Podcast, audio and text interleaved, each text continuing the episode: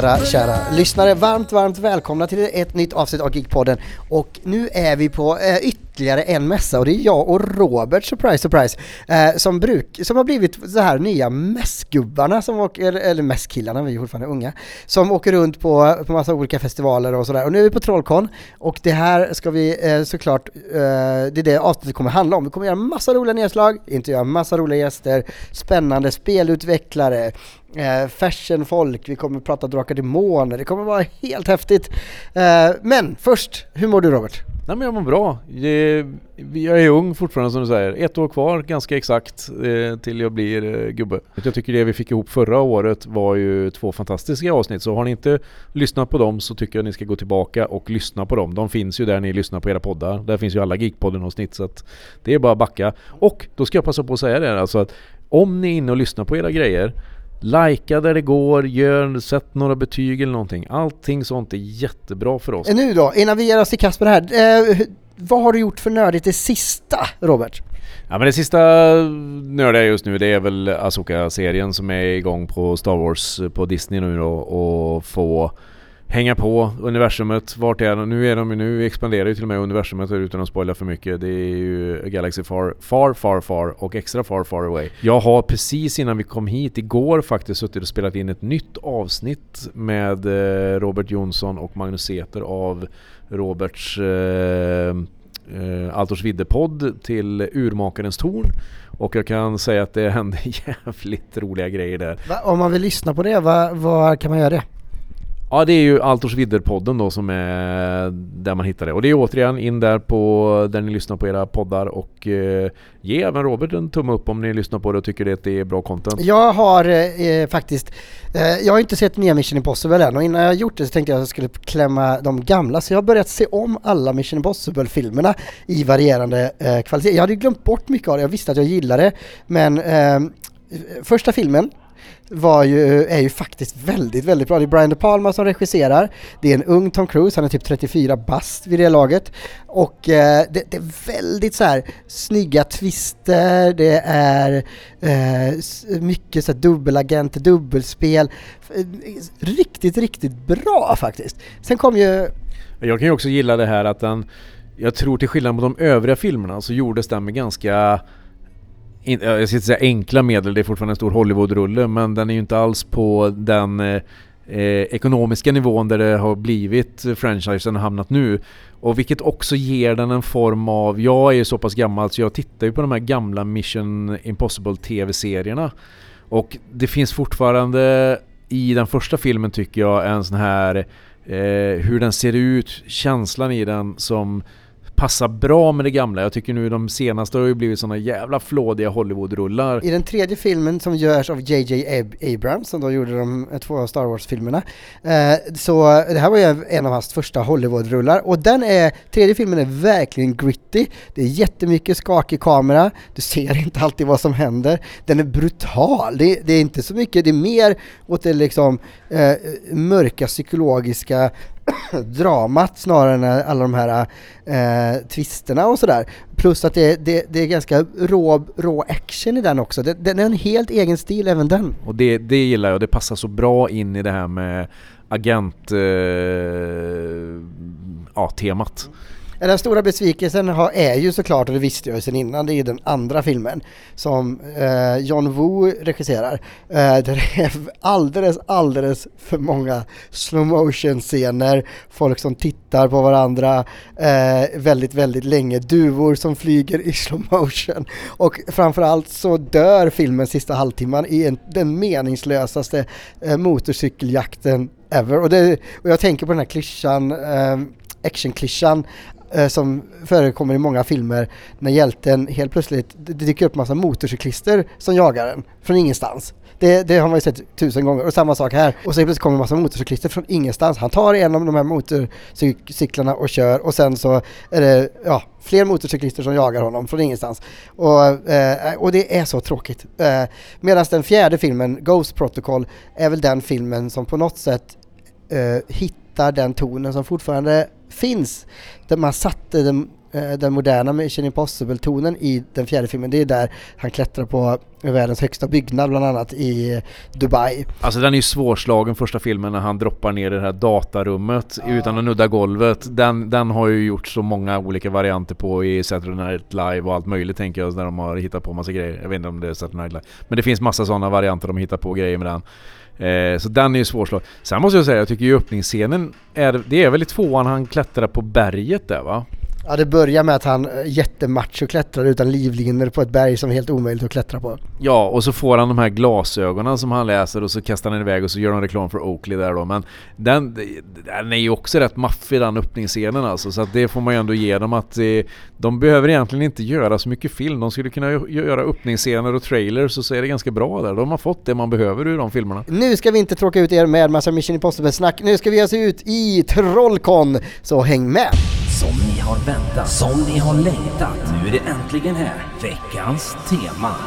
Här hittar vi ju Fria Ligan och Fria Ligan är ju eh, Sveriges i särklass största rollspelstillverkare. Men det är ju också en aktör på världsscenen där de annat då har knipit licenserna till Sagan om ringens The One Ring, till Alien, eh, till Walking Dead eh, med mera.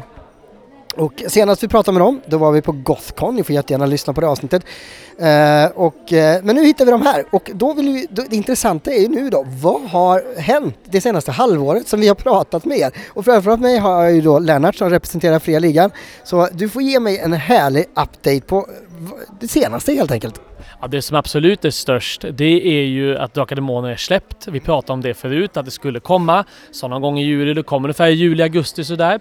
Eh, och det som händer nu då, som är på gång där, det är ju att inte de här ligan kommer släppa bland annat en monsterbok, eh, en eh, omtappning av ett gammalt klassiska Ärans väg kommer släppas i någon form. Jag vet inte exakt detaljerna där än. Det som även är att det är massa tredjepartsutvecklare. För man har varit man har varit väldigt noga med att den här licens, det här ska gå under licens, att folk ska kunna göra Drakar Demoner under licens väldigt enkelt. Men så mycket händer. Och, och tredje, då är det alltså andra bolag som gör spel till det här rollspelet. Jag vet ju till exempel Blade Runner och Alien som ligger här. Där är ju licensen stenhård eftersom de är knutna till stora andra bolag. Så där är det bara Fria Ligan som får göra. Men till Drakar Demoner där de äger licensen helt själva, där kan typ, där kan ju du och jag gå in och göra ett spel. Ja absolut, det är inga problem för oss. Vi bara vissa förhållningsregler, typ skriv inget sexistmaterial. Alltså så här så, så kan man göra det liksom. Och det ska vara jättekul, det tycker jag är en häftig grej. Men det är mycket annat på fronten eh, eftersom jag tänker på väldigt mycket. MUTANT ligger mig nära om hjärtat. Eh, inte hänt så mycket på senaste, men nu kommer faktiskt MUTANT rymd. MUTANterna ska ut i rymden. Uh, och bara en sån sak tycker jag. Och, och vad skiljer sig? MUTANT är ju också en gammal klassisk eh, rollspelsäventyr. Eh, ett, ett stort svenskt. Och när de, vad, är, vad, innebär det att de ger sig ut i eh, MUTANT rymd? Vad skiljer det sig från tidigare material i MUTANT-världen? Ja, det är ju det att det är, man ska faktiskt ut i rymden. Eh, nu vill jag inte spoila för mycket den första kampanjen som fanns, men det fanns det lite där man kunde välja att göra ett val där man faktiskt togs ut i rymden. Uh, och nu vad som händer där ute. Och jag tror att det, det som är intressant är så här, hur spelar man ett rymdäventyr där det samtidigt är en postapokalyps i rymden? Låter ju helt galet. När rollspelen kom till Sverige så var ju de som gjorde Drakar Demoner väldigt snabba med att just komma ut med Drakar Demoner eftersom Dungeons and Dragons, det här stora som är med i Netflix och så vidare, eh, hade stor del av marknaden. Eh, de lyckades ganska bra, tog svenska marknaden och så, men nu, nu ska Drakar Demoner släppas på engelska också, då heter de Dragon Bane. Eh, hur, ett är ju, hur går det där? Två är, eh, kommer de slå ut Dungeons and Dragons? Dungeons and Dragons är skitbra, men det förtjänar inte att äga 70% av marknaden. Uh, och jag tror ärligt talat inte att... Visst, jag tror att Drakar Demoner, Dragon Bane kan bli stort. Men slut, slut uh, alltså D&D och dess kloner ska man glömma. Då, ska man, då nämner jag även Pathfinder som är ju en klon egentligen. Uh, eller det nya Pathfinder, det här Ork-systemet som ska presentera. Jag tror inte att det kommer bli petat, men jag tror att branschen skulle må bra av att det fanns mer upp, att det var mer uppstyckat. Just nu blir det egentligen bara att det finns ett stort monopol. Det som är kul är att det finns ju en uh, Facebook-sida för Dragon Bane såklart. Och där var det någon som ställde frågan så här, ja men skriv från, vad du he- eller från vilket land du är, eller vilken stad. Uh, och, då, och, då, ser man att den, den har sålt i Spanien, den har sålt i Chile, den har sålt i USA, i Kanada. I, alltså den har ju nått ut på en, över hela klotet och det är ju ganska fascinerande tycker jag. Ja, det tycker jag också. Men jag tror ändå så att någonstans är nog folk ändå så sugna på att det finns andra saker där ute än just Dungeons and Dragons. Man har knepit många av de här stora licenserna. De stora storsäljarna utomlands är ju såklart Aliens och Blade Runner. Stor, stora IP såklart. Min förhoppning är att det mesta eh, även blir stort engelskt också. Det är väl möjligtvis vissa delar av MUTANT som jag tror är svåröversatt. Det finns ju på engelska, men MUTANT känns som väldigt svenskt spel. Det är mycket som skulle kräva otroligt mycket kontext för att förstå. Eh, Okej, vi tittar på framtiden här nu då. Eh, då har vi gått igenom MUTANT, vi har gått igenom Drakar Demoner, Dragonbane. Vad har vi, vad har vi, vad har fria ligan på gång mer? Nu, nu, nu säger du. Eh, de har släppt en eh, väldigt successful eh, Kickstarter till eh, One Ring, alltså Sagan ringen-spelet. Moria kommer den handla om. Det gick jättebra på Kickstarter så jag tror att där kommer det finnas mycket. Eh, till Nordiska Väsen släpptes nyligen en kampanjbok. Eh, Nordiska Väsen kan vi då, det är ett rollspel som bygger på den här, eh, eller ja berätta lite, vad är Nordiska Väsen för rollspel? I grunden så bygger du på Johan Egerkrans, känd, eh, vad ska man säga, målare, illustratör var ordet precis. Eh, det bygger på hans eh, böcker och de har gjort ett rollspel där man spelar mysskräck i 1800-talet och möter liksom de klassiska svenska, nordiska eh, väsen så att säga och det är därför det heter väsen då. Eh, och det är liksom lite annorlunda den här vanliga pangelipanga eh, saker utan det är att man ska liksom lösa problem på ett mystiskt sätt. Så här, hur löser du problemen och sådär för man spelar då upptäckare. Ja, men lite detektivarbete eh, i en- någon form av eh, 1800-tals skräckmiljö. Ja, det skulle jag kunna säga. Men jag tycker också att det är roligt att man liksom man är detektiver, men det är inte så att man liksom haffar någon, för det är svårt att haffa ett väsen och låsa in bakom. Det är mer att. Alltså, jag låser in i näcken här i fängelset. Ja men ungefär så. Jag skulle beskriva det som, på något konstigt sätt kan man säga, lite konstig jämförelse kanske, men man är någon slags SOS-agent skulle jag säga så här. Du kommer dit och säger nej det här fungerar inte, vi är här för att hjälpa och lösa den här byns problem. Vi är inte här för att skjuta ihjäl folk eller bjuda in folk. Vi är här för att kunna lösa den här byns problem. Att det här beror på att Näcken är arg för att någon täcker igen hans vattendrag, vilket gör han mordisk liksom. Och löser det. Och det tycker jag är en väldigt rolig grej att man liksom, du kommer inte lösa så mycket med våld. Våld kan finnas, men inte det du löser problem i huvudsak. Eh, och det tycker jag är roligt med väsen. Och att det kommit en ny kampanj då som både finns på svenska och engelska. Ehm, eh, så Berget som försvann om jag inte minns vad det heter. Jag har det inte här just nu så jag kommer inte ihåg exakt namnet. Och sen en sak man måste nämna är ju att Symbadum, också ett fantasyspel. En av mina favoriter. Lite mörkare, dystrare fantasy va? Lite mörkare, jag brukar säga att det är lite game, om man typ kör mellan Princess Mononoke delat med Game of Thrones i att det är natur som kan slå tillbaka mot civilisationen och det, det finns ingen ond eller god som i Game of Thrones. Eller ja, absolut ondska finns väl även i Game of Thrones men det finns ju ingen, det är ju oftast en väldigt gråskaligt alltihop och så ska jag beskriva Symbarum. Och de har då släppt sin sjätte del av en kampanjen, Törnetonskampanjen, en gigantisk kampanj som jag själv nästan är färdig med. Ja, men spännande. Alltid kul att höra vad som är på gång och eh, när vi ses igen, troligtvis blir det på Gothcon nästa gång, då får vi se, då kanske det finns lite mer material om Walking Dead, vad vet jag, kanske någon ny licens, kanske något eh, ännu nytt coolt och häftigt. Eh, vi önskar er lycka till här på Trollcon. Ja, tack så mycket. Tack själv. Yes, vi har nu sprungit på Angelina, säger man så? Angelina? A- Angelina, Angelina. A- Angelina, ja. Och du sysslar med någonting då som heter J-Fashion, är det korrekt uttalat? Eh, yes, det är det. Vad står J-Fashion för? Eh, det står då för Japanese Street Fashion eller japansk street eh, fashion um, som då kommer ifrån uh, Tokyo i Japan och började utvecklas uh, runt eh, 70-80-talet. Ja, ungdomar revoltade väl lite åt sina föräldrar och hängde i parker och spelade musik och började klä sig annorlunda, så var utanför normen och då började många tidningar snappa upp på det så började de skapa sådana modetidningar som, som Fruits till exempel, är en gammal modetidning med bilder då från ja, men, ungdomar som gick på gatan och var, såg bara coola ut. Hur hamnade du i detta intresset? Eh, det började faktiskt med att eh, när Yohio började bli populär runt eh, 2010 där så tyckte jag att han såg väldigt eh, cool ut. Och eh, min mamma då kollade vad är det han har på sig och då har han på sig någonting som kallas för visual case som är en japansk street fashion. Och eh, i en musikvideo så har han då även på sig Lolita fashion och då började jag sen göra min egna research och googlade och kollade upp det ännu mer och då hamnade jag i i träsket och började utveckla och eh, testa mig fram vad jag, vad jag gillar. Vad kan man säga utmärker J-fashion och, och vad är Lolita fashion då som är en, är det en subgenre då? Eh, ja, det är ju en av de då klädstilarna som eh, poppade upp där då i Japan under 70-80-talet där ungefär.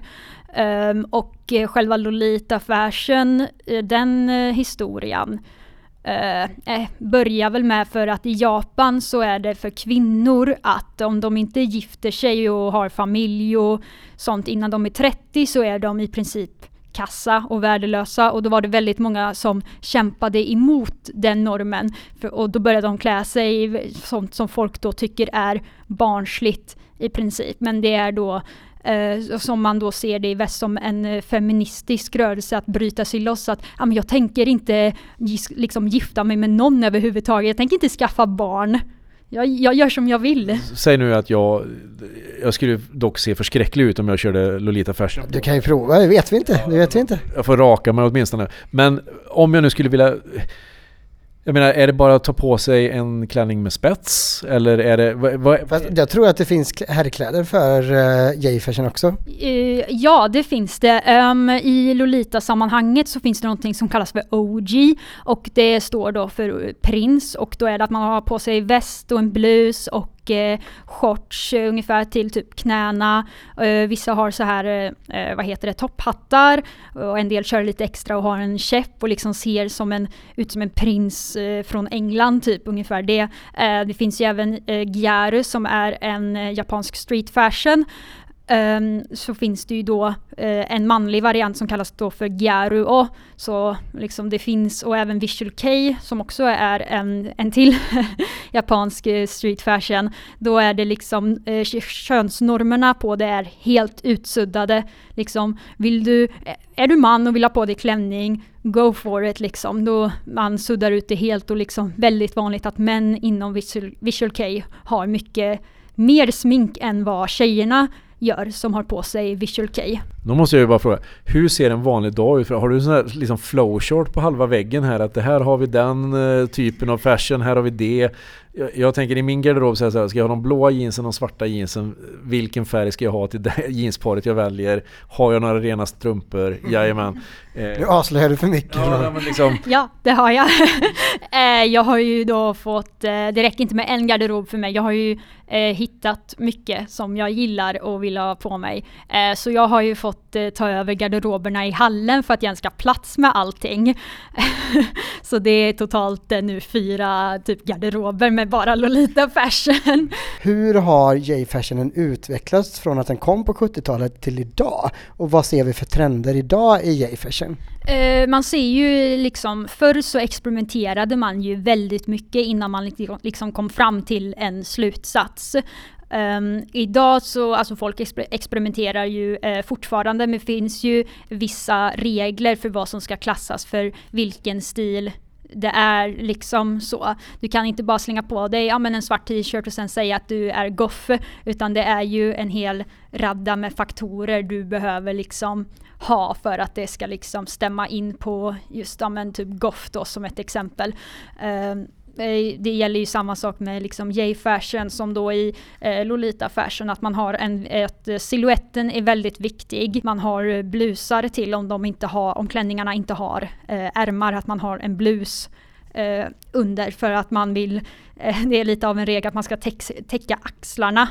Och så finns det även att eh, många vill att man täcker knäna för att det kan vara liksom en fetisch för vissa i Japan. Men det är ju många liksom västerlänningar som tänker bara äh, skit i det och liksom många, det är ju helt olika storlekar också. En standard japansk M är ju pyttelitet liksom i amerikansk jämförelse till exempel. Vi har ett intressant projekt här och hitta ja, rätt uh, J-kläder till dig. Och, Men, och, om vi nu ska dra igång det här projektet och för de som är då framförallt intresserade av det här så undrar jag vart börjar man? Finns det någon liksom svensk förening? Har ni någon liksom... Eh, för att åka till Japan hela vägen till den här gatan för att lära sig känns ju lite långsökt som nybörjare då. Men om man är... Sen Youtube naturligtvis, men jag tänker lite hands-on. Finns det någon community här eller?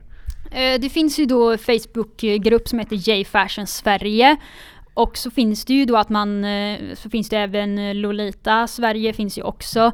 Eh, jag känner inte till någon Decora eller Garu eller Visual K Sverige, men J Fashion Sverige är ju för liksom allmän J Fashion och då kan det ju vara att man skriver liksom, ja men vad, vad tycker ni om det här, liksom, vad kan, kan, kan jag göra bättre? Eller att, ja men nu ska vi köra ett event liksom och vi träffas liksom på den här platsen, den här tiden och liksom pratar om J Fashion eller någonting sånt.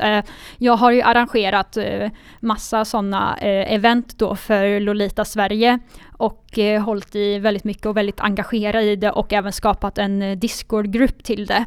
Eh, för att liksom bygga ut det så att folk får tillgängligheten till det. Liksom att man ska kunna prata och träffa andra med det intresset och man kan ju lära sig väldigt mycket av varandra med de som har liksom ja, men 20 års erfarenhet, ett års erfarenhet. Liksom, man kan lära sig liksom med det olika. Vi tackar så jättemycket för det här och önskar dig lycka till här på resterande Trollkon. Ja, tack så jättemycket för att jag fick komma. Vi har kommit fram till rummet för spelutvecklare och här har vi då Vildhallon. Det är ett Göteborgsbaserat bolag som eh, gör då eh, både rollspel och brädspel och litteratur och sådär. Och framför mig här har jag ingen mindre än Felix Falk. Och eh, om jag förstår det rätt så är Felix, du är en av spelutvecklarna i bolaget? Ja, precis. Så jag är speldesigner och har sedan tidigare då springvikarierna på Vildhallon. Och nu är det dags för nästa spel som heter Snille och skrivkramp. Och det här, Snille och skrivkramp, det är ett helt nytt brädspel eh, som då, eh, om jag har förstått det rätt, kommer ha premiär ganska snart. Det ligger ju uppställt här på ett bord framför mig. Jag ser massa, massa kort. Jag ser en liten spelplan. Eh, men du ska få berätta lite, vad är det här för slags brädspel? Ja, det här är ju ett strategispel eh, som handlar om att Ja, det driver med universitetsvärlden egentligen, satir. Men det handlar om att publicera de creddigaste artiklarna. Och det är helt baserat på kort och ett litet gäng kuber eh, som man spelar med. Och spelarna är varsitt universitet eh, och försöker då navigera med hjälp av sina doktorander och professorer eh, att undervisa för att dra in pengar från staten, mingla och åka på konferenser för att få möjligheter i livet. Men det alla vill och det man vinner på i slutändan, det är att sitta på sitt rum och skriva sina artiklar. Så det är liksom målet med alltihop. Och hur gör man då, vad, vad, är alla korten till för? Här, jag har en här som är den, den cyniska professorn, den öppensinnande doktoranden, eh, den pliktskyldiga doktoranden. Vad är det här för kort? Och vad gör de för, eh, de, de, för spelupplevelsen? Mm. Jo men då är det här, i grunden är det här ett så kallat worker placement-spel. Eh, men när jag byggde detta första gången för fem år sedan så försökte jag bygga ett spel som har så stor interaktion som möjligt. Jag älskar ju worker placement Eurogames men vissa tycker ju att så här, ja men det är lite mycket man sitter och bygger på sin egen bondgård, stad, civilisation, vad det nu är liksom. Så jag försökte bygga ett spel där spelarnas beslut hela tiden styr vad de andra får för möjligheter. Så man lägger ut sina doktorander och sina professorer på de här tre, det finns bara tre handlingsrutor i spelet, i långa högar. Så om jag lägger en naiv doktorand först på undervisningen då ger den ingenting förrän någon annan spelar ut sina kort ovanpå den. Och det är först då den börjar ge resurser. Så spelet handlar om att bygga långa stackar med kort eh, och då kommer du alltid att gynna motspelaren. Vad du än gör så kommer du gynna motspelaren, men du måste göra det skickligt så att du gynnar dig själv mer än motståndaren, så inte ditt drag mest hjälper någon annan. Och så handlar det väldigt mycket om timing då, att få ut de här placeringarna. Man spelar olika handlingskort som dels lägger ut kort, plockar tillbaks kort, byter plats på kort, sorterar om högarna för att gynna just din position. Och så ska du tajma att ge ut, publicera de här olika skrifterna som också triggar olika effekter. Och i slutändan hinna först att publicera skrifter som du blir mest eh, internbeundrade då om man får säga att poängen är ungefärlig. Vad säger då den här eh, pliktskyldiga doktoranden om jag lägger ut den? Vad händer då? Vad gör den då? Mm.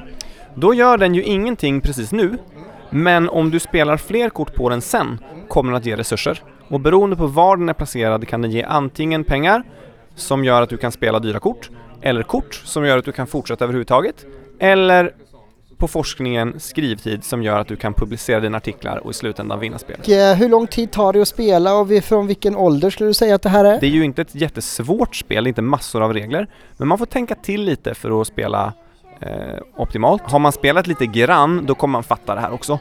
Eh, och så kommer man in i strategin efter några vändor, som det ju brukar vara. Eh, speltiden på standardspelet är ungefär 60 minuter och man kan också välja att spela korta omgångar. Den kortaste jag kört har varit 23 minuter eh, på tre spelare med kortaste målet då. Hur många spelare kan man vara? Upp till sex spelare, så mellan två och sex spelare Ja men det är ju ganska bra. Och ju fler man är, det är klart att då påverkar man andra med, genom att om jag lägger ut mitt kort och vi är sex spelare som spelar så händer ju, då får man, ja, det blir större interaktion helt enkelt. Ja, det blir det. Och det här spelet ska ju, eh, om jag förstod det rätt, ut i tryck ganska snart. Eh, eller? Ja, vi hoppas det. Vi ska ju köra en sån här Kickstarter-kampanj nu från 25 oktober. Snille och sk- skrivkramp. Och då kan man ju då eh, gå in, man kan leta upp det på, ja, dels Vildhallon på Facebook men finns det någon egen Facebook-sida för det här spelet också? Ja, det finns en Facebook-sida och en Facebook-grupp. Eh, Så där kan man se det. Och även en Kickstarter-sida att följa redan nu. Så man får ett mail då när kampanjen går igång. Gud vad kul! Vi önskar er stort lycka till och nästa gång vi ses så hoppas vi att det här spelet då är i print och man kan köpa det. Det hoppas vi absolut. Om ett år på plats. Stort lycka till! Tack! Det arrangeras ju en cosplaytävling varje år här på konventet och nu har finalen varit och jag står här med ett, första och andra pristagarna till det här och vi kan ju bara börja med andra pristagaren. Vad heter du? Leon, Query AF. Och eh, du är då utklädd till Nimona från filmen Nimona. eh, som går på Netflix nu om jag inte minns fel. Ja, Eh, och sen första pristagaren heter då Johanna eh, på Instagram så är Bucky Arts. Och du föreställer? Jag föreställer karaktären Hollow Knight från spelet Hollow Knight. Och det här är ju, ni har ju jättefina både kläder och dräkter och du Hollow Knight har ju den här coola ska man säga, huvudet som du har då designat med diamanter och grejer på.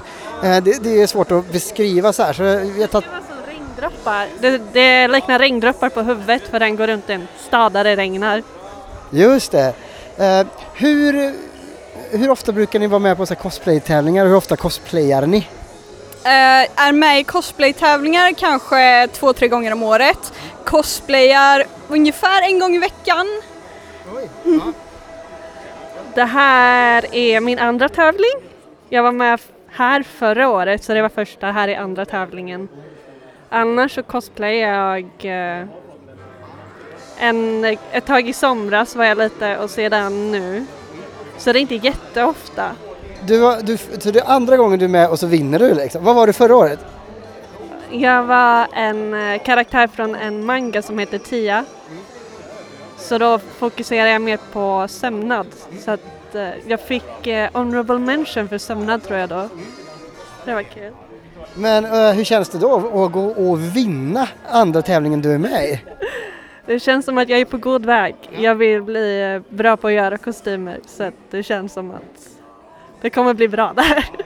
Och du säger att du cosplayar en gång varje vecka. Vad, vad innebär det? Ja, nästan en gång i, ve- i veckan i alla fall. Eh, oftast så är det att jag är hemma och sminkar mig och klär ut mig och filmar TikToks. Ibland gör jag någon större videoprojekt som jag lägger upp på Youtube. Eh, hur fick ni, hur, eller rättare sagt, hur valde ni de karaktärerna ni är nu? Jag såg filmen Nimona och jag kände direkt, alltså hon är jag. Eh, hon är så fantastisk och jag måste vara henne. Och sen så var jag henne. Så, du, och då, så det är en ganska ny eh, inspiration då som du har fått? Ja, precis. Jag såg ju filmen och sen så åkte jag hem direkt och började jobba på cosplayen. Och när du säger börja jobba på cosplay, det är att du börjar jobba på kläderna då? Ja, precis. Började klippa i peruken och färga lite, sy ihop olika grejer. Så all, alla kläderna du har på dig nu har du gjort helt själv? Nej, vissa grejer har jag bara hittat i garderoben, som de här gamla skorna till exempel. Men, men mycket har du gjort själv? Ja, Och, och hur fick du, eh, hur, hur kom det sig att du valde Hollow Knight? Jag eh, hade spelat spelet ett tag. Jag är inte klar med det än. Men eh, det är en så vacker värld och jag älskar verkligen designerna på, kar- på karaktärerna. Så jag ville prova på att eh, omforma, den är en väldigt simpel design, det är 2D-spel med eh, väldigt enkel grafik. Så jag ville utforska hur jag kunde texturera det och anpassa det till en mänsklig form. Så då arbeta fram lite mer viktorianska delar på rustningen, få till regnet som är i spelet live i eh, kostymen. Och sedan så ville jag prova på att göra mer avancerade masker. För innan så har jag gjort en ganska verklig bockhuvud som man kan ha på sig. Så jag ville eh, fördjupa mig mer. Vad är nästa steg då för er? Eh, vad, vad har ni för planer framöver i cosplay-världen? Eh, mitt nästa projekt är att jag ska uppträda på Confusion nästa helg och då ska jag göra en liten sketch tillsammans med en kompis på scen. Eh, så ja, Är det, som Nimona också då? nej det är Marceline från Adventure Time och min kompis ska vara Princess Bubblegum från Adventure Time också. Och vad är Confusion för de som inte vet? Confusion är ett konvent i Göteborg som är ganska likt Trollcon som vi är på nu. Eh, det är lite större och har lite mer tävlingar. Och hur ser din framtid ut? Jag eh, jobbar för att eh, kunna bli kostymör. Så jag håller på att utbilda mig mer inom sömnad och försöker komma in på en skola där jag kan lära mig mer. Ja men kul, kul att se era dräkter och kläder och önskar er stort lycka till framöver. Tack detsamma! Vi har med oss eh, ett gäng som varit här och föreläst om drakar och demoner. Vi har lyckats locka hit till lilla bakvattnet Trollhättan vad det gäller rollspel här nu för att få igång detta. Och det är celebert besök. Vi kan väl börja med att presentera oss. Okej okay Okej då, men Magnus heter, heter jag. Jag har varit med och skrivit äventyret Trolletin i Nya Drakar och Demoner. Och jag har även precis eh, fått reda på att eh, Monsterboken kommer ut snart och den har jag skrivit. Och jag heter Robert Jonsson och driver eh, ja, Drakar och Demoner-podden Allt och Svidder bland annat. Och sen så har jag skrivit egna rollspel eh, som heter eh, Bortom Leviathan. Eh, och nu som senast så har det kommit ett Drakar och Demoner-äventyr från mig i senaste numret av speltidningen Fenix. Jag heter ju då eh, Moa och jag eh, har också skrivit ett äventyr till Nya Drakar eh, och det är ju Orakelgrottan. Och sen annars så är jag ju med i Svartviken Råspispodd och har väl skrivit lite råspisäventyr lite löst sådär. Och du Moa, du var med oss förra året här på Trollcon vill jag minnas. Det var jag! Då var Svartviken här och vi eh, spelade Alien eh, framför en massa vettskrämda åttaåringar.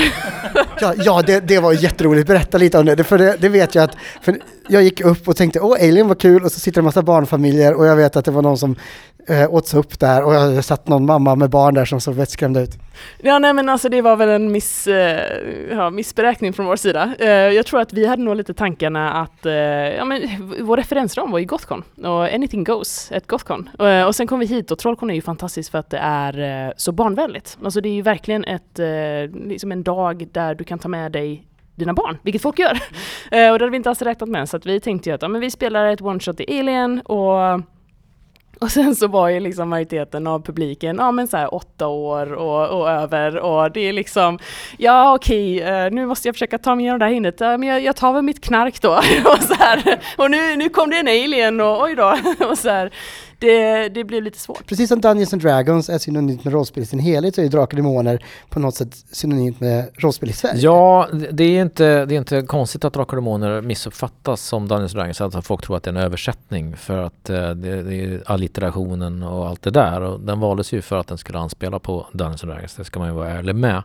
Eh, och när jag eh, fick någon fråga Trollcon postade om den här föreläsningen så, så frågade jag, är det någon som har några frågor i förväg så kan vi förbereda oss. Och då var det någon som skrev, ja eh, kan ni, eh, kan ni berätta om skillnaderna i, i versionerna? Så jag bara, "Ja." för jag spelade tvåan. Jag bara, okay. Och nu spelar jag femman. Och då fall polletten ner hos mig. Att ah, okej, den här personen pratar om Dungeons and Dragons. Och då kom jag på att okej, vi måste verkligen etablera att det här är inte en översättning. Utan det här är en ny version av Drakar och Demoner som tar avstamp i det gamla Drakar och Demoner men som inte är det gamla Drakar och Demoner. Det här är inte en retroutgåva utan det här är någonting som är moderniserat och som ska passa så som Fria Ligan gör rollspel och som många spelar rollspel idag. Ja, för det är ju lite intressant. Eh, om vi bara spinner vidare på den frågan, eh, skillnaden mellan de olika versionerna. Vad är den stora skillnaden mellan det här gamla eh, Drakar Demon, Drakar Demonens expert och det nyutgivna, förutom att det är mer pedagogiskt? För mig så är den stora skillnaden att, eh, tjatar jag om det här igen kanske, men eh, nu har jag skrivit monsterboken så är det så uppenbart tydligt för mig att för mig är den största skillnaden hur monster presenteras och hur de fungerar och hur det gör att jag har kunnat skriva mycket roligare och mer spännande monster och det är mycket lättare att spelleda dem. Så för mig är det en av de viktigaste ändringarna. Robert? Jag vill ju tillägga monsterattackerna är ju kanske det spelmekaniska som jag tycker är största skillnaden. Men det absolut som jag tycker är störst är ju i hur man har tänkt kring spelet. Vilka ska det här ut till? Vad är syftet med det? För hela, eh, hela boxen med regler och så, det har ju streamlinats för att du i stort sett bara ska kunna ta upp det, spela. Du genererar en rollperson på fem minuter. Du kan dra igång det om du har någon som vet hur du spelleder och sådant där. Så det är ju definitivt, det känns som målet här är att tilltala nya spelare och möjligtvis då spelare som aldrig har spelat ens tidigare. Vi pratar lite om det också, ni är tre generationer eh, rollspelare här. Eh, som alla startade med eh, Drakar och Demoner. Ja. Det är inte illa pinkat ändå.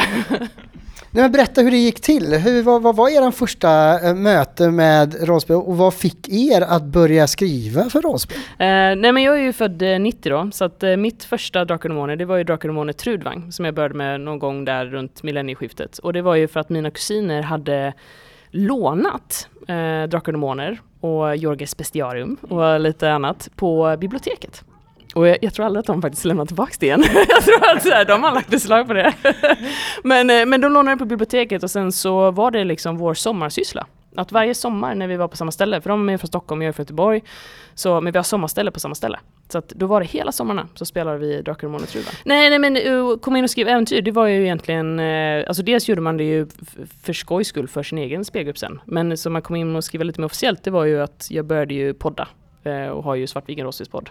Och då kommer man i kontakt med massa häftiga människor och, och på den vägen så blev det. Jag började skriva ett äventyr till Cthulhu och sen har det typ bara rullat på? Eh, jag började ju tekniskt sett också på sommaren då eh, med mina kusiner då. Jag hade ju fått boxen för jag ville ha den på födelsedagen några år innan där. Började försöka skapa karaktär, lyckas väl med det, men förstod inte hur man skulle spela det. Så då blev det liggande där.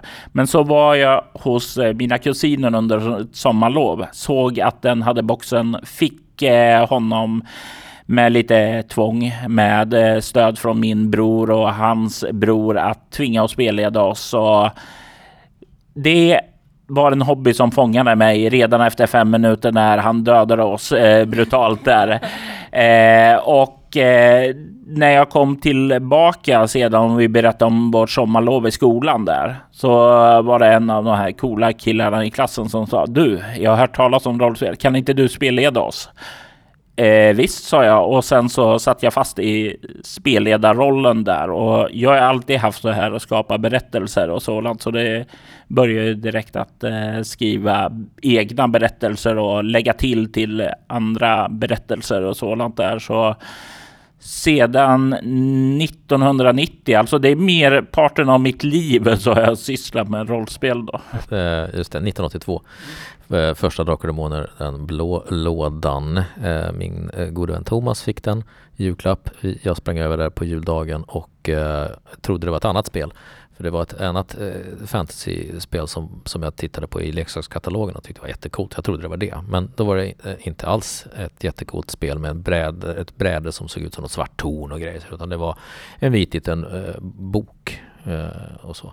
Men av någon anledning så fastnade jag för det där. Och det är lite som Robert också säger, liksom, jag gillar ju att berätta berättelser, berätta historier. Jag, jag drömde om att bli författare när jag var ung. Och satt, satt på, på så här fri, man fick skriva fritt hette det i, i skolan och då skrev jag så här vilda västern eh, stories om, om revolvermän och, och sådär. Och skrev fanfics eh, som, som eh, innan det fanns då, det var vi alltid ensamma om, men alltså, Star Wars och sådär. Liksom. Eh, och fastnade för det och, och det vart ju min hobby och det, vi pratade ju tidigare om att, liksom, varför då? Och, ja, men, inte vet jag, men det passade mig väldigt bra. Jag, som Moa och också som Robert så började jag skriva för eget bruk eh, relativt direkt genom att kopiera Dimön egentligen, eller Döda skog. Alltså, jag skrev om med, med, andra, med andra namn och ord och nästan exakt samma struktur, samma upplägg, samma allting sådär på skrivmaskin. Så, Tippex och, och sådär. Liksom. Så det har jag kvar. Jag tänker publicera för att folk ska se var man kan börja någonstans. Det är inte bra. Den första grejen jag skrev det var, det var en tabell om vilka typer av fiskar man kan fiska i en liten å.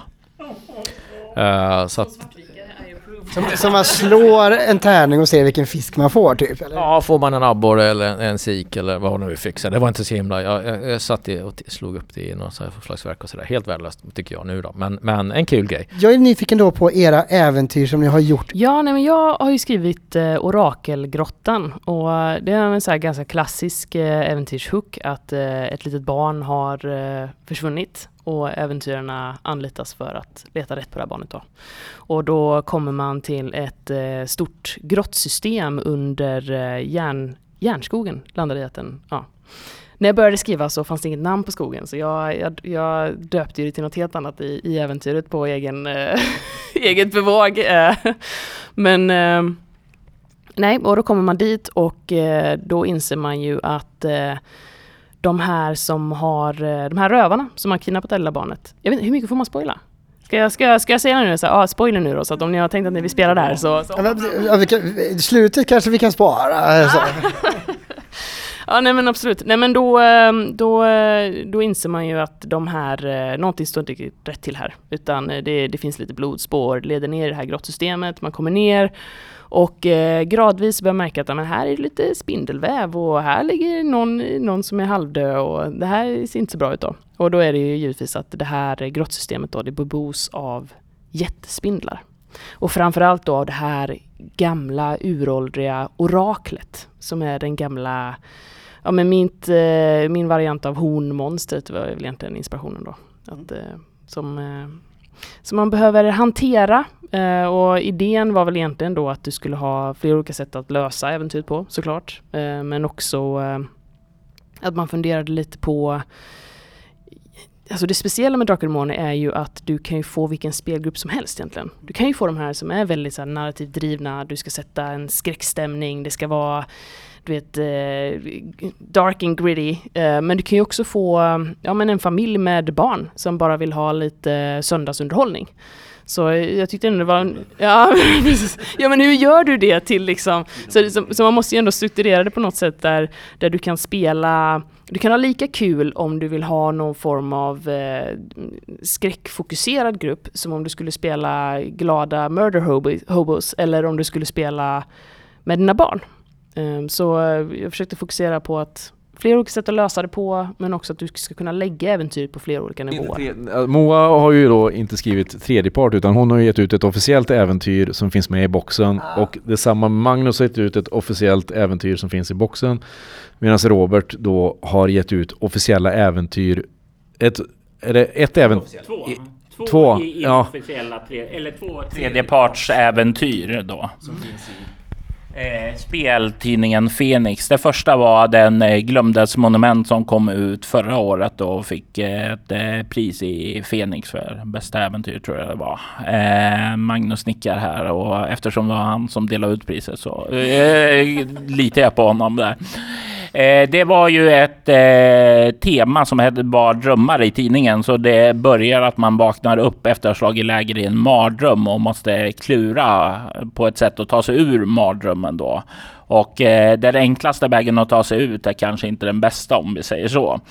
Den andra som kom ut är ja, faktiskt rätt nyss då i speltidningen heter Urmakarens torn som eh, var en eh, sak som jag spelade in till min eh, podd eh, Altors vidder då.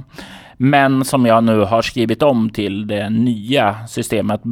Börjar också med att man vaknar upp kidnappad, fastkedjade med varandra i torn och måste ta sig ut tillsammans där. Och då är det ett, eh, ja, lite klurande. Det är lite mindre monster och sådant och lite mer utforskande och mysterielösande då som jag har prioriterat där. Jag eh, skrev eh, ett kort äventyr som heter Trolletin som finns med i lådan, äventyrsboken där. Och det är eh, min... Eh, eh, även jag hade tanken och idén att det här skulle vara lite vimsigare, inte det, inte det Moa sa, men lite mer för, eh, för familjespel. Att det inte skulle vara en dun- dungeon där man gick ner och träffade massa monster och slogs hela tiden, utan det är ett ställe som är väldigt starkt drivet av en, en situation och egentligen två fraktioner, fraktioner, men en NPC och några andra NPCs som bråkar om en sak. Och så ska man egentligen bestämma sig för ja, hur, vad gör vi här? Och min, min förhoppning där var att genom att skriva en väldigt färgstark SLP så skulle de flesta inte ta till våld, var min förhoppning, eller är min förhoppning i alla fall. Utan att de väljer att interagera med den här SLPn istället för att ja, nu ska vi dräpa allt som finns här. Sen finns det möjlighet att slåss och så vidare. Så vidare. Men, men det är just det där med att det, det är lite vimsigt, det är jättefåniga fällor, eh, det är jättefånigt, eh, få- det är något från ett monster och det, personen är väldigt over the top lite speciell och sådär. När man köper boxen nu då till nya Drakar och Demoner så ingår det ju ett antal äventyr och alla de här ska ju utspela sig på en plats och sen har de ju valt till skillnad mot gamla Drakar och Demoner det fanns versioner som hade då hela en hel värld Erebaltor eh, med andra platser på då som var ett lapptäcke av massa olika så har man nu valt istället att förlägga allting till en plats som är den här Dimmornas dal då som är en, det är en koncentrerad plats där det finns olika så det blir som en liten sandlåde man kan gå och välja vilket äventyr man vill spela och i vilken ordning och så vidare och ut, utgå från vad, vad händer i det äventyret så går man vidare till nästa och så vidare så får man se vad som händer. Jag vet inte vad, dra, eller vad Fria Ligan har för planer framöver om liksom Dimmornas dal ska bli den fortsatta spelplatsen eller om det är så att det ska bli en större värld. Men det har ju också lite att göra med det här med tredjeparts nu för nu kommer det då till exempel då vi har Vindheim som ges ut som egentligen är helt bara som jag har förstått det kommer ju använda Drakar och Demoners regelverk. De har ju byggt en helt egen värld istället eller en, eller en helt egen setting. Och vi får ju inte glömma det största av dem alla när vi talar om Drakar och Demoner. Erebaltor kommer ju komma tillbaka som en egen värld där också. Men gud vad häftigt, för Erebaltor var ju då eh, i grundrollspelet så var ju det den stora världen som allting utspelar sig i. Sen var ju Erebaltor det var ju liksom en världsdel, eh, mer eller mindre, så det fanns ju massa olika länder där. Men, eh, och, nu, och nu är den på väg tillbaka, men är Skuggornas en del av Erebaltor då? Eller? Erebaltor är en tredjeparts eh, licens som ges ut av några andra Helmgast som eh, vad heter, gör det på licens från Fria Ligan, alltså under den här tredjepartslicensen då. För de har, hade ju, eh, vad heter det, ett spel som hette Kopparhavets hjältar då. Så tidigare de hade börjat och sen nu fick de chansen där att göra någonting och då tog de det. Och jag tror det kommer vara i väldigt, väldigt bra händer, säger jag. Men Innebär det att Fria Ligan kommer inte göra någonting i Erebaltor, men får andra människor via tredjepartslicensen göra saker i Erebaltor? Eller är det bara de som... Fria Ligan äger ju då varumärket i Revaltor. Alltså- Så- att Helmgast, eh, Måns då, som gjorde Kopparhavets hjältar, som egentligen var i Baltor fast utan serienumren. Nu, ska de, nu har de en licens på varumärket från Fria Ligan. Så det är en separat överenskommelse som de har för att följa det. Sen följer de resten av tredjepartslicensen på det sättet. Men eh, det är inte fritt för vem som helst att bara droppa i Rebaltor-grejer. För det är fortfarande ligans, eh, ligans eh, IP, alltså deras varumärke. Så att säga. Sen är det, tycker jag det är viktigt också att man tänker på att när ligan tog över Drakar och Demoner som varumärke så var de väldigt, väldigt tydliga med att de äger bara varumärket. Och visst, visst vissa grejer till Drakar och Demoner Retro eller 2016 som det också kallas. Till exempel bilderna och lite andra sådana saker. Men de är väldigt tydliga med att de äger ju inte gamla Erebaltor-grejer. De äger inte gamla Drakar och Demoner-grejer. Så att om någon eh, som skrev, inte vet jag, Marsklandet skulle vilja att eh, de, man ger ut den eh, och det är den ursprungliga författaren, då kan den personen använda den texten och ge ut den till nya Drakar och Demoner. Ligan kommer inte att på eget bevåg plocka upp och bara ge ut gammalt material. För de äger inte materialet utan de vill samarbeta då med författarna. Hur ser framtiden ut? Kommer ni göra mer till Drakar och Demoner och eh, i så fall vad? Jag har faktiskt ingen aning i nuläget men eh, det hade varit trevligt. Ja. I sådana fall tror jag det jag tycker det roligaste är ju äventyr. Eh, Jag håller på att utveckla en värld, skriver äventyr och slänger upp en del nya sådana på min egen Patreon också där. Så när jag har tillräckligt mycket där och börjar dra ihop det allt, då kommer eh, vi launcha det mot något tryckt version istället. Så ja, det kommer mycket mer från mig. Jag har lovat Anders på eh, Fenix att det ska finnas Drakar och material i varje nummer som kommer nu framöver. Så, att jag, så jag kommer att skriva åtminstone en Drakar och Demoner-pryl i fe, varje Fenix som kommer framöver, så länge jag orkar. Eh, och jag kommer att uppdatera Vinterskogens hemlighet och Trollkvinnans gåta som är två klassiska äventyr som jag skrev på, eh, ja jag skrev 2000 skrev jag och 2002 tror jag. Eh, de ska uppdateras till nya Drakar och Demoner. Det kommer jag att göra och trycka upp och sälja på konvent. Ja, men stort tack för att ni eh, var med och vi, eh, Drakar och Demoner, det ska bli jättekul att följa er framöver och vi kommer ju springa på varandra mer och då kommer det ha hänt jättemycket och det vill vi såklart följa upp. Så tack för att ni var med på Trollcon. Ja, nu börjar konventet lida mot sitt slut här och det blir mycket Drakar och Demoner idag och mycket rollspel och så, men det är ju det det här är till för så här. Men vad, vad är din upplevelse av årets Trollkon, Robert? Ja, men återigen, jag måste säga, vi har ju varit på spelkonvent tidigare, Gothcon, Lund 1923. Trollcon är ju speciellt på det sättet att det handlar ju om så mycket mer. Det är ett upplevelsekonvent. Det är ju mer, jag skulle vilja säga att det går ju mer mot något sånt här Comic Con liknande eh, konvent än ett spelkonvent egentligen, även om spel är en stor del av det. Och jag tycker det är härligt att se att det är en ung nyfiken publik här. Inte bara gamla stötar som vet exakt vad de ska ha, utan folk är här för att uppleva, de vill testa saker, de är nyfikna. Nej men jag tycker att jag, jag gillar Trollkon för det, det finns för stor och liten, eh, gammal, ung, eh, intresse. Om det nu är japanska kläder, om det är rollspel eller om det är eh, lägga pärlplattor så finns allting här liksom. Och det är kul just med bredden och det var, några som körde med radiostyrda bilar här borta förut. Eh, det finns ju, man kan, det är ansiktsmålning och det är ett helt rum med olika gaminggrejer. Eh, så man har verkligen en bredd och det är alltid, det är, återigen ett väldigt lyckat och kul år. Eh, men nu blickar vi framåt. Vad har du för dig på, eh, härnäst då Robert? Eh, Jag är väldigt sugen på att ta mig ner till Världskulturmuseet i Göteborg och titta på utställningen om spel genom tiderna. Den är jag sugen på att göra ett avsnitt, så den kan vi nog komma tillbaka till och se om vi kan få till någonting. Nej, Jag ser fram emot Loke, tv-serien som har premiär här, eh, eller som har premiär. Så det blir nästa serie att hugga tänderna i och det kommer ju väldigt mycket spännande tv-serier. Så ska vi ju såklart eh, se The Creator på bio och så ska vi se Mission Impossible också. Så jag fortsätter det racet. Eh, och eh, ja, ni får helt enkelt lyssna. Nästa vecka blir det ett eh, helt nytt avsnitt. Välkomna då! Tack! Red Fire Standing By.